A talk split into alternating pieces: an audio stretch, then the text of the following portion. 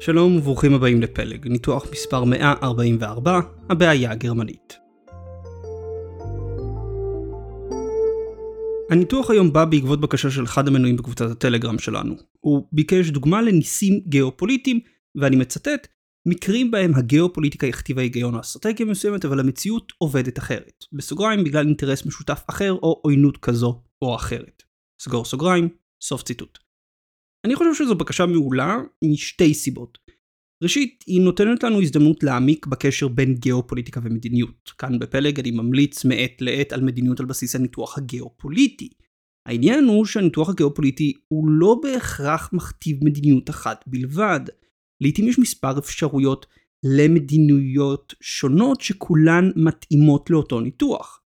מדינה אחת יכולה לנקוט במספר אסטרטגיות שונות עקב גורמים כמו תרבות, חזון לאומי או צרכים פוליטיים של המשטר. זה אומר גם שהמדינה יכולה לשנות את האסטרטגיה שלה לאורך הזמן בגלל שינויים פנימיים.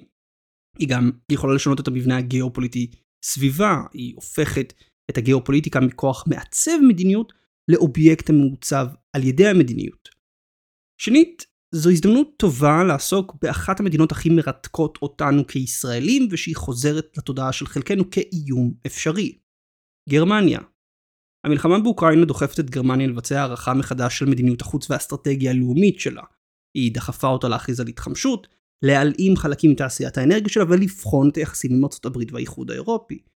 יש בארץ מי שמנסה להציג את הצעדים האלו כחזרתה של גרמניה לעברה האפל. לצערי, ההשוואה הזו שטחית מאוד ומתעלמת משינויים יסודיים בסביבה הגיאופוליטית של גרמניה, כמו גם בגרמניה עצמה.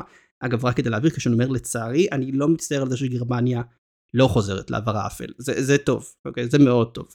אני כן מצטער על ההשוואה השטחית שבאה ואומרת, לפני שמונים שנה הגרמנים התחמשו ואז מלחמת עולם, ועכשיו הגרמנים מתחמשים. סבבה. זה נקודת הדמיונה היחידה, צריך... אם אנחנו רוצים לטעון שאיזשהו דפוס היסטורי חוזר, אנחנו צריכים טיפה להעמיק בו. אז בניתוח היום אנחנו נכיר את הבעיה הגרמנית, סוגיה גיאופוליטית שהצפה ועדיין מעצבת את גרמניה מאה וחמישים שנים אחרי הקמתה כמדינה מאוחדת. נראה איך הבעיה השפיעה על ממשלים גרמנים באופן שונה, ואיך כל אחד גיבש אסטרטגיה שונה, על אף שהם חלקו מבנה גיאופוליטי דומה. ונבין, כמובן, מה ההבדל המהותי, בין גרמניה של אלף תשע מאות שלושים ושלוש וגרמניה של עשרים עשרים ושתיים. הכל בניתוח היום. בואו נתחיל.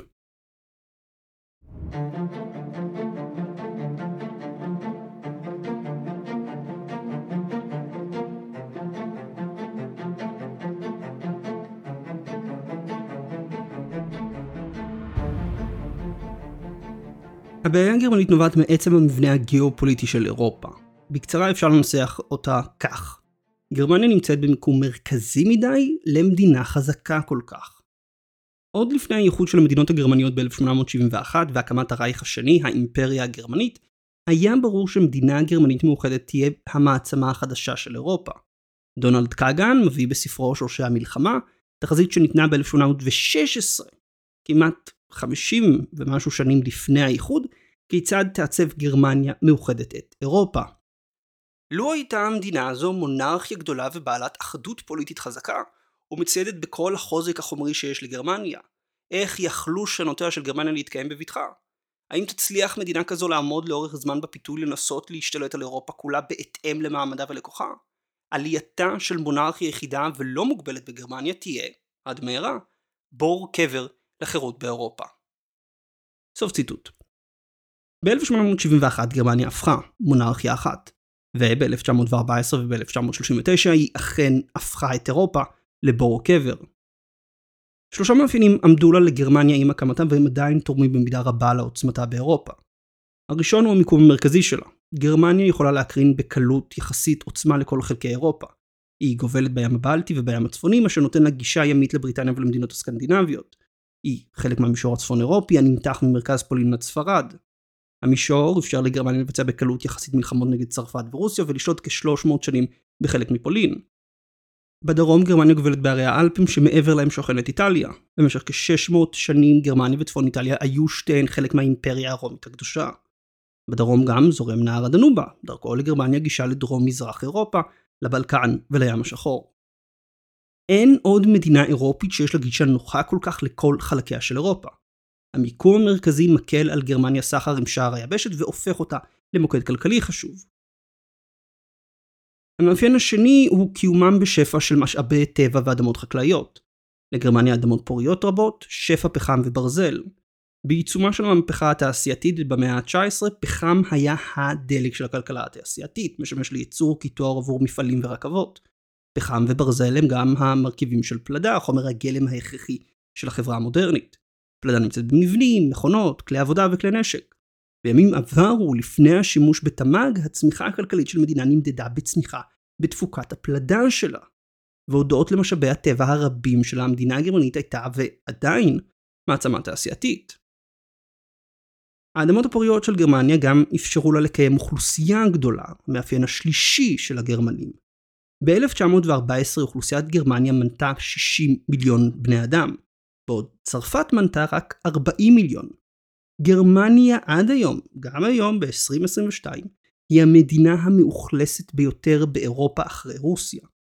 האוכלוסייה הגרמנית הגדולה אפשרה הקמת תעשייה גדולה, ואפשרה למדינה הגרמנית להחזיק צבא יבשתי גדול.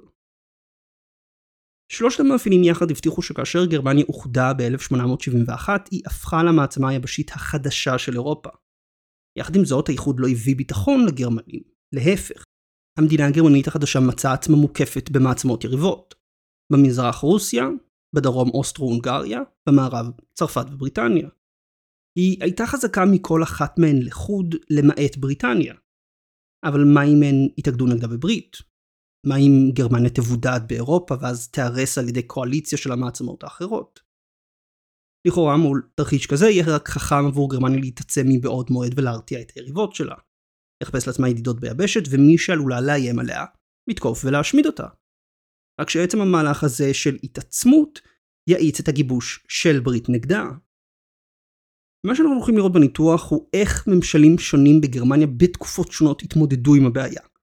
חלקם הבינו את המתח שקיים בין העוצמה של גרמניה וחוסר הביטחון שלה, שככל שגרמניה תתעצם כן יגדל האיום עליה. אחרים היו כל כך שבויים בעוצמה של גרמניה שהם האמינו שגרמניה מעוצמתה שלה תוכל לכופף את אירופה לרצונה. הם רצו להקים אימפריה גרמנית גדולה שתכריח את המעצמות האחרות להכיר בהגמון הגרמני. מה שאנחנו נראה זה שההבדל באסטרטגיה בין המשטרים השונים קשורה לא רק לשינויים בגיאופוליטיקה לעתים, אלא גם בעצם הגישה שלהם לאותה גיאופוליטיקה משתנה.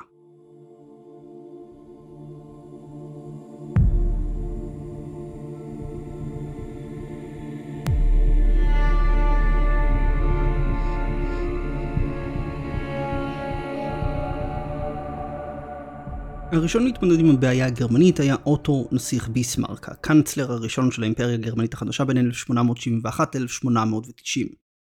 ביסמרק היה גאון פוליטי וגאון מדיני. המהלכים שהוא יזם הביאו לאיחוד גרמניה ב-אלף שמונה מאות שבעים ואחת. התמרונים הפוליטיים שלו הבטיחו שגם אחרי שגרמניה אוחדה, מי שבפועל שלטה באיחוד הייתה פרוסיה, שהוא היה הקנצלר שלה. ביסמרק הבין את המתח שקיים בין העוצמה של גרמניה וחוסר הביטחון שלה. הוא הבין שגרמניה תקועה בין צרפת ורוסיה ושהאיום הכי גדול על הרייך הוא ברית צרפתית רוסית. לכן הוא רוצה לפתור את הבעיה באמצעות אסטרטגיה של ריסון ואיזון. ריסון, גרמניה תרסן את עצמה ותנסה לבנות יחסים ידידותיים עם שכנותיה. היא לא תיכנס למרוץ חימוש נגד המעצמות האחרות ולא תנסה להשיג עוד טריטוריות על חשבונן. כך יחלש התמריץ עבורן להתאחד נגד גרמניה. במקביל, גרמניה תנקוט באיזון. היא תוודא שלא תקום קואליציה אירופית נגדה על ידי יצירת מערכת בריתות באירופה. מבחינת ביסמרק, הדבר הכי חשוב היה לבודד את צרפת, ולוודא שבכל עת גרמניה היא חלק ממחנה של שלוש מעצמות. כפי שניסח זאת הקנצלר בעצמו, עד כמה חשוב להיות אחד בשלישייה על לוח השחמט של אירופה. זוהי המטרה האחת ואין בלתה של כל הקבינטים ושל אלו שלי יותר מכל. אף אחד לא רוצה להיות במיעוט. כל הפוליטיקה מצטמצמת לנוסחה הזו. לנסות להיות כלול בשלישייה, כל עוד מושל בעולם, שיווי משקל לא יציב, בין חמש מעצמות. סוף ציטוט. לשם כך, ביסמרק קראת בריתות כמעט סותרות עם רוסטריה ואוסטרו-הונגריה. הוא הבטיח לאוסטרים שיגן עליהם מהרוסים, והבטיח לרוסים שיתמוך בשאיפות שלהם בבלקן, אזור התחרות שלהם עם אוסטרו-הונגריה. במספר מקרים בהם הצדדים כמעט באו להתנגשות, ביסמרק הפחיד אותם שיוותרו על מלחמה. לאוסטרים הוא הבהיר שגרמניה לא תתמוך בשאיפות ההתפשטות של האימפריה, ובטח לא תצא למלחמה בבלקנים נגד רוסיה. את רוסיה הוא הפחיד שיבודד אותה באירופה, ויאלץ אותה להתמודד לבד מול בריטניה, צרפת ואוסטריה. במשך עשרים שנה ביסמרק דבק באסטרטגיית הריסון והאיזון שלו. כשהקייזר הצעיר וילהלם השני דיבר על הקמת צי גדול, ביסמרק דחה זאת. על אף התעשייה הגדולה של גרמניה, ביסמרק התנגד להקמתו של צי שיוכל להתחרות בצי הבריטי. הוא גם הביע חוסר עניין בהשגת מושבות לגרמניה באפריקה ואסיה, דווקא כשכל מעצמה אירופית אחרת דחפה לכך במלוא הכוח. ביסמרק חשש שהמרוץ למושבות יביא להתנגשות עם צרפת ובריטניה, ולא ראה איך הן יתרמו לגרמניה. יותר מזה, ביסמרק עודד את הצרפתים להרחיב את המושבות שלהם באפריקה ובאגן הים התיכון, מקווה שהדבר יסיח את דעתה של פריז מגרמניה. ביסמרק רצה גרמניה מרוסנת ובטוחה. בלי צבא עוצמתי, בלי מושבות מעבר לים. שתי בעיות היו לאסטרטגיה. הבעיה הראשונה שהתחרות בין אוסטריה ורוסיה על הבלקנים סיבכה את היחסים של גרמניה עם שתיהן. ביסמרק לא היה יכול לתמוך רק באחת משום הסכנה שהשנייה תצטרף לצרפת. מצד שני, היה יותר ויותר קשה לרסן את האוסטרים ואת הרוסים. המדיניות הגרמנית גם הייתה בסתירה עצמית. גרמניה הבטיחה דברים סותרים לשתי בעלות בריתה. ביסמרק היה יכול לחיות בשלום עם הסתירה הזו, משום שהוא ידע שהמטרה הסופית היא למנוע ברית שתאיים על גרמניה בשתי חזיתות. לא היה לו לא כל כך אכפת שהאוסטרים והרוסים מתוסכלים מזה. המחליפים של ביסמרק רצו אסטרטגיה מסובכת פחות. בעיה שנייה וקריטית יותר היא שהאסטרטגיה לא הייתה לרוחו של הקייזר החדש, וילהלם השני. וילהלם עלה לכס המלוכה ב-אלף שמונה מאות שמונים ושמונה. הוא רצה לא גרמניה מרוסנת, אלא אימפריה גרמנית עם מושבות גדולות באפריקה וצי שהתחרה בזה הבריטי. הוא רצה גרמניה שתפסיק עם הפוליטיקה הקטנה ותתחיל לנקוט בפוליטיקה עולמית. ביסמרק התנגד. הוא התעקש להמשיך באסטרטגיה השמרנית של ריסון ואיזון. הקייזר רצה משהו חדש. וההתנגדות של ביסמרק תסכלה אותו עד לנקודה שב-אלף שמונה מאות תשעים הקייזר אילץ את ביסמרק להתפטר. אוטו פון ביסמרק והאסטרטגיה הראשונה סיימו את תפקידם ההיסטורי. וב-אלף שמונה מאות תשעים עלתה לבמה אסטרטגיה אחרת שתבעיר את אירופה. התעצמות.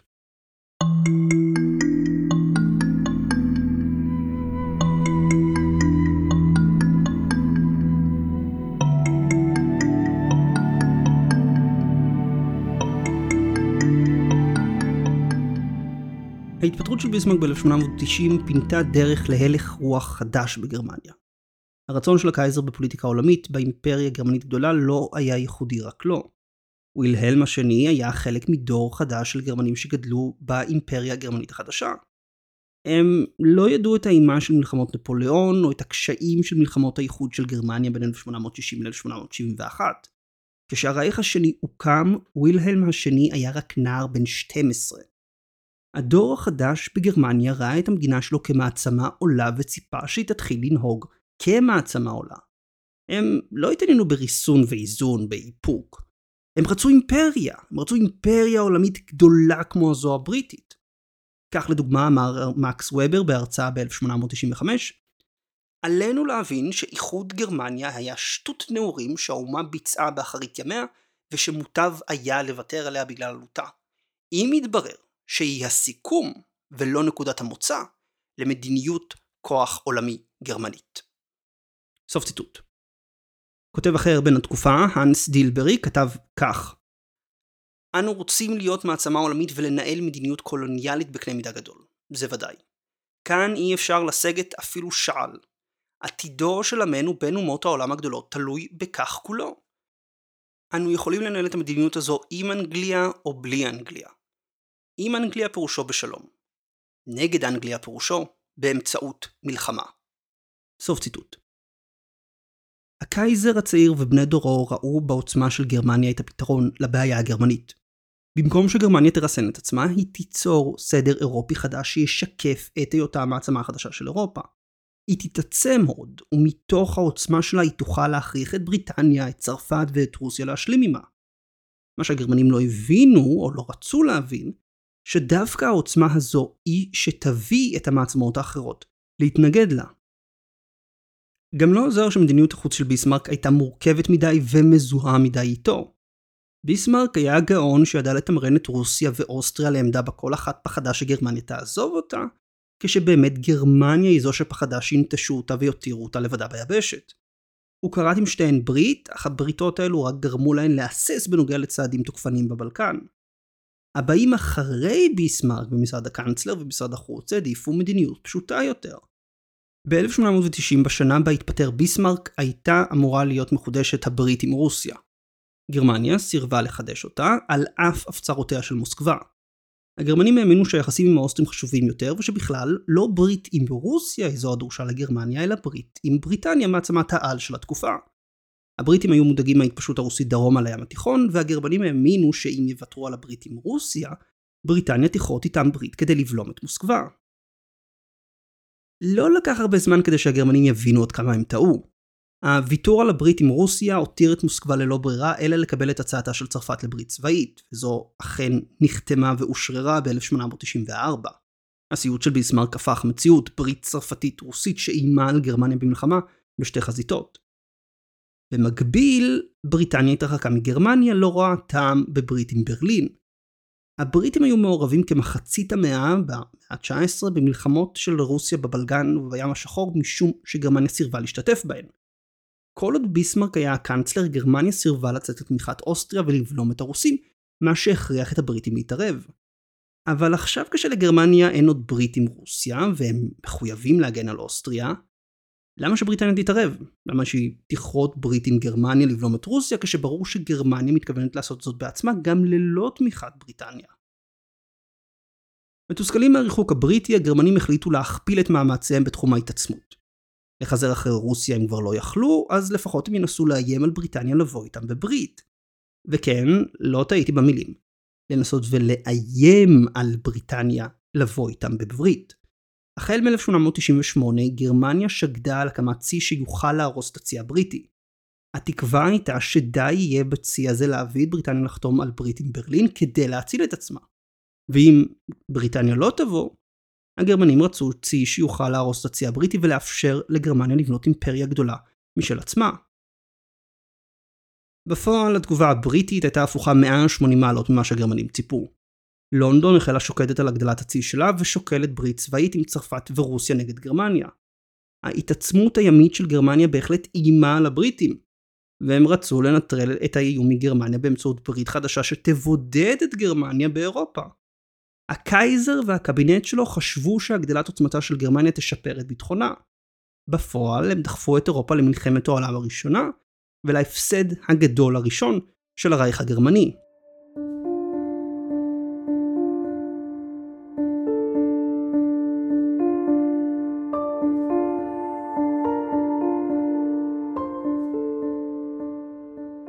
ההפסד של גרמניה במלחמת העולם הראשונה שינה רק במעט את הבעיה הגרמנית.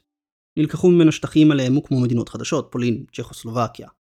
אך היא עדיין הייתה מאוכלסת יותר מצרפת ובמיקום מרכזי. הצבא שלה צומצם, אך התעשיות הגרמניות כמעט ולא נפגעו. עיקר המלחמה התנהל הרחק מגרמניה עצמה. היה ברור שגרמניה תתעצם בשנית. ההפסד גם לא עקר מהגרמנים את הרצון להתעצם ולהתרחב. בעיני רבים ההפסד במלחמת העולם הראשונה לא נבע מחולשה גרמנית, אלא מרמאות של בעלות הברית ובגידה של גורמים בתוך גרמניה עצמה. רימו את גרמניה להיכנע, הכשילו את מאמציה הצבאיים. אם היו מאפשרים לה, היא הייתה מצליחה להכניע את בעלות הברית ולהקים סדר אירופי חדש עם גרמניה כהגמון. הסכם השלום של ורסאי רק הוסיף דלק לרצון הגרמני להתעצם. ההסכם הוכתב לגרמנים ללא יכולת לדון בו. הם לא נכחו במשא ומתן, הם פשוט אולצו לקבל על עצמם פיצויים גדולים, לוותר על הצבא שלהם ועל המושבות באפריקה ובאסיה, מבלי שאפילו יוכלו להביע מחאה. והשלום שבא אחרי המלחמה לא עשה כלום לטפל באופן יסודי בבעיה הגרמנית. הוא החליש את גרמניה, אבל לא באופן חריף, והיה ברור שהיא תתאושש מההפסד ותשוב להטיל את צילה על אירופה. הוא גם, כמו שאמרתי, לא שינה את בעיית המיקום. גרמניה ורוסיה הבולשביקית לא השתתפו בדיונים בפריז על הסדר העולמי שאחרי המלחמה. ברלין מצאה את עצמה מחוץ לסדר, שוב עם צרפת ובריטניה במערב ורוסיה במזרח. ההבדל היחיד היה שכעת בין גרמניה ורוסיה עמדו מדינות חדשות וחלשות שלא יכלו להגן על עצמן ללא תמיכה בחוץ. והמעצמה היחידה שהייתה מוכנה לעשות זאת, להגן עליהן מפני הרוסים והגרמנים, הייתה צרפת. אך היא הייתה חלשה מכדי להתמודד עם גרמניה ובצד הלא נכון של אירופה כדי לספק תמיכה צבאית ישירה למדינות החדשות במזרח. עוד לפני עליית היטלר לשלטון ב-אלף תשע מאות שלושים ושלוש, רפובליקת ויימאר, היורשת של הרייך השני, פעלה יחד עם ברית המועצות לערער את הסדר החדש. שתי המעצמות רצו להשתלט מחדש על מזרח אירופה ולפרק את הסדר הקיים. בעזרתה של רוסיה הסובייטית, גרמניה החלה להתעצם צבאית, והודות לתמיכה אמריקנית, עול הפיצויים צומצם עד שבוטל סופית. כשהיטלר עלה לשלטון הוא כבר מצא מדינה שמחדשת את כוחה הצבאי, ואוכלוסייה ששואפת להפוך את גרמניה לכוח עולמי. הנאצים לא חוללו את השאיפה הגרמנית להתרחב, הם רק הפכו אותה לרצחנית. כבר במלחמת העולם הראשונה הגרמנים רצו לקחת שטחים נרחבים מרוסיה. הנאצים הוסיפו לתוכנית את הכוונה לשעבד ולבסוף להשמיד את האוכלוסייה הסלאבית. כך לדוגמה, אחד מגופי המחקר שעסק בעתיד השטחים במזרח הבהיר שכאשר הרייך השלישי דיבר על גרמניזציה של המזרח, אין זו גרמניזציה במובן הישן. לא ילמדו את הרוסים והפולנים גרמנית, ישמידו אותם, ובמקומם ישימו גרמנים עם דם ארי. היטלר, כמו הקייזר וילהלם השני, רצה להעצים את גרמניה ולהשתמש בעוצמתה כדי לסרטט מחדש את הסדר האירופי. גרמניה הנאצית לקחה את השאיפה לעוצמה לקצה, ונשברה. ההתפשטות הגרמנית הביאה להתנגשות עם ברית המועצות, בריטניה וארצות הברית. הגרמנים לא היו המשאבים להילחם נגד שלוש המעצמות בו זמנית. שוב, כמו לפני מלחמת העולם הראשונה, גרמניה התעצמה רק כדי להביא את הקואליציה שתביס אותה.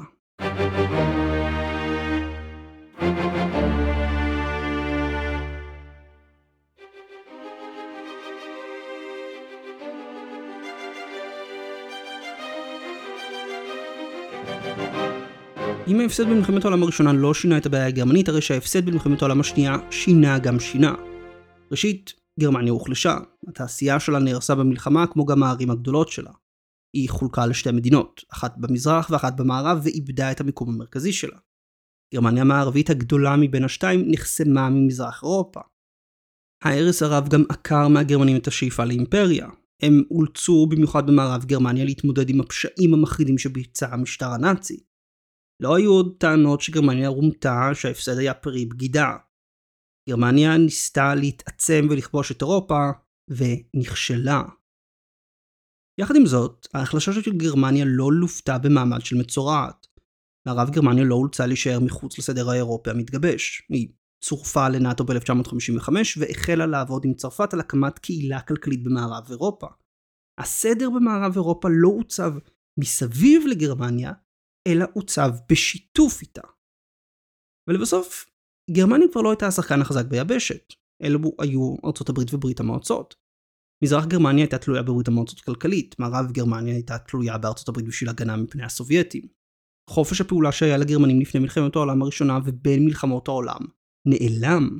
הם אולצו להצטרף למחנות בהם הם כבר לא היו המדינה החזקה. כמובן, הסדר הזה היה טוב לגרמניה, לפחות למערב גרמניה. נאטו שחררה אותה מהצורך להחזיק צבא גדול נגד צרפת ורוסיה, מקטינה את העול הביטחוני על הכלכלה. השוק האירופי המשותף פתח עבורה את השווקים של אירופה. ארצות הברית צמצמה או הסירה מכסים על יצרנים גרמנים. השילוב במחנה המערבי תרם לגרמניה כלכלית וביטחונית. והוא גם עלה בקנה אחד עם הערכים הדמוקרטיים והליברליים החדשים שאימצה המדינה. יחד עם זאת, הבעיה הגרמנית לא נעלמה מהתודעה. קריסת הגוש הסובייטי ב-אלף תשע מאות שמונים ותשע איימה לשנות ולהחזיר את הבעיה הגרמנית. לפתע אחרי יותר מ-ארבעים שנות חלוקה נוצרה הזדמנות לאחד מחדש את גרמניה. מרגרית טאצ'ר, ראש ממשלת בריטניה באותה עת, התנגדה לאיחוד מחשש שגרמניה תהיה שוב חזקה מדי. נשיא צרפת מיטראן פרץ בהתקף זעם שנמשך שעות כששמע לראשונה את הכרזת קנצלר מערב גרמניה על איחוד. מיטראן וטאצ'ר חששו שההיסטוריה תחזור על עצמה. בשביל לוודא שאיחוד גרמניה לא יביא מלחמה על אירופה, המעצמות המערביות דרשו שהמדינה החדשה תישאר חלק מהמחנה המערבי. הנשיא הצרפתי הבהיר לשגריר הגרמני שצרפת תתמוך באיחוד רק אם גרמניה תאיץ את הגיבוש של הקהילה האירופית. האמריקנים דרשו שגרמניה מאוחדת תהיה חלק מנאטו. באוקטובר אלף תשע מאות תשעים גרמניה אוחדה מחדש. בניגוד ל-אלף שמונה מאות שבעים ואחת, הפעם גרמניה לא הייתה מעצמה נפרדת בין ארבע מעצמות יריבות, אלא חברה בקהילה האטלנטית בהובלת ארצות הברית. היא לא הייתה צריכה לחשוש מקואליציה שתבודד אותה, ואירופה לא הייתה צריכה לחשוש ממעצמה חדשה בליבה. מה שמביא אותנו לשאלה האחרונה שלנו. איך, אם בכלל, המלחמה באוקראינה מאיימת לשנות זאת?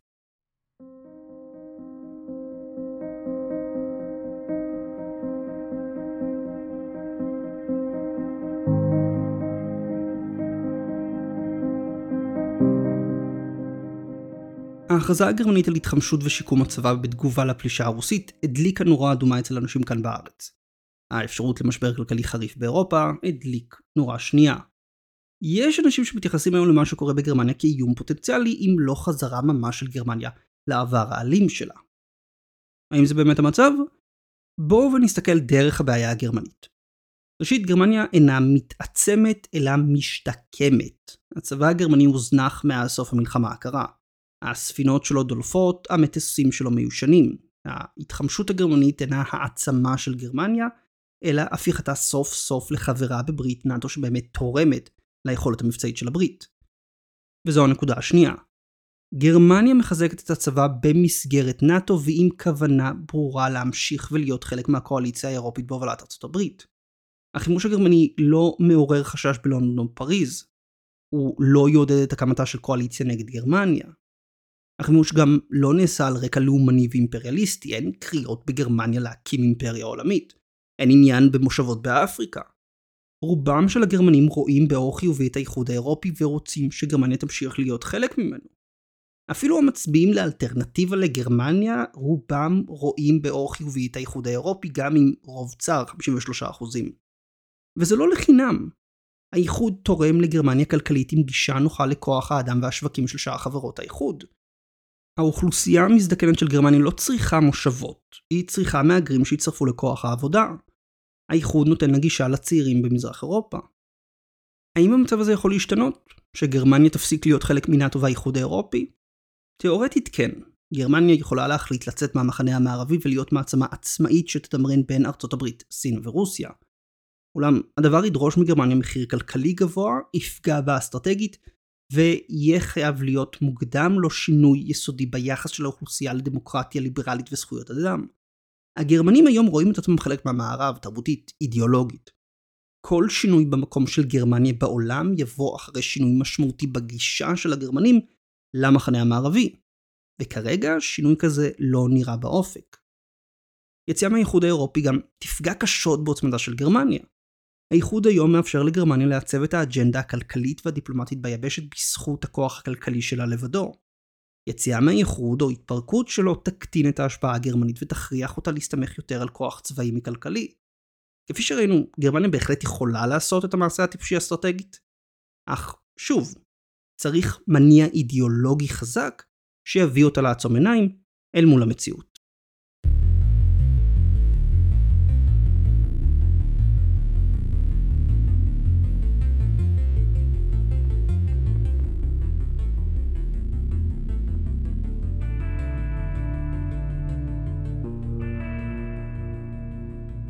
הבעיה הגרמנית הפציעה לאוויר העולם עם ייחודה של גרמניה ב-אלף שמונה מאות שבעים ואחת. כבר מאה וחמישים שנה שגרמניה והמערב מתמודדים עימה. היא הביאה פעמיים את העולם למלחמה. אך אחרי הזוועות של מלחמת העולם השנייה, המערב וגרמניה למדו לנטרל אותה בדרכי שלום. גרמניה של היום אינה גרמניה של הקייזר ואינה גרמניה של היטלר. היא גרמניה שונה מאוד בגיאופוליטיקה, שינוי שהגיע על ידי יוזמה של מדינאים בברלין, בפריז ובוושינגטון. מדיניות אינה המשרתת של הגיאופוליטיקה. טוב שהיא תתבסס על ניתוח גיאופוליטי, אך היא אינה משועבדת אליו. מדינה יכולה למנף את הגיאופוליטיקה שלה, לשנות אותה, או להתנגש בה. הבחירה שלה. תודה לכם על ההקשבה.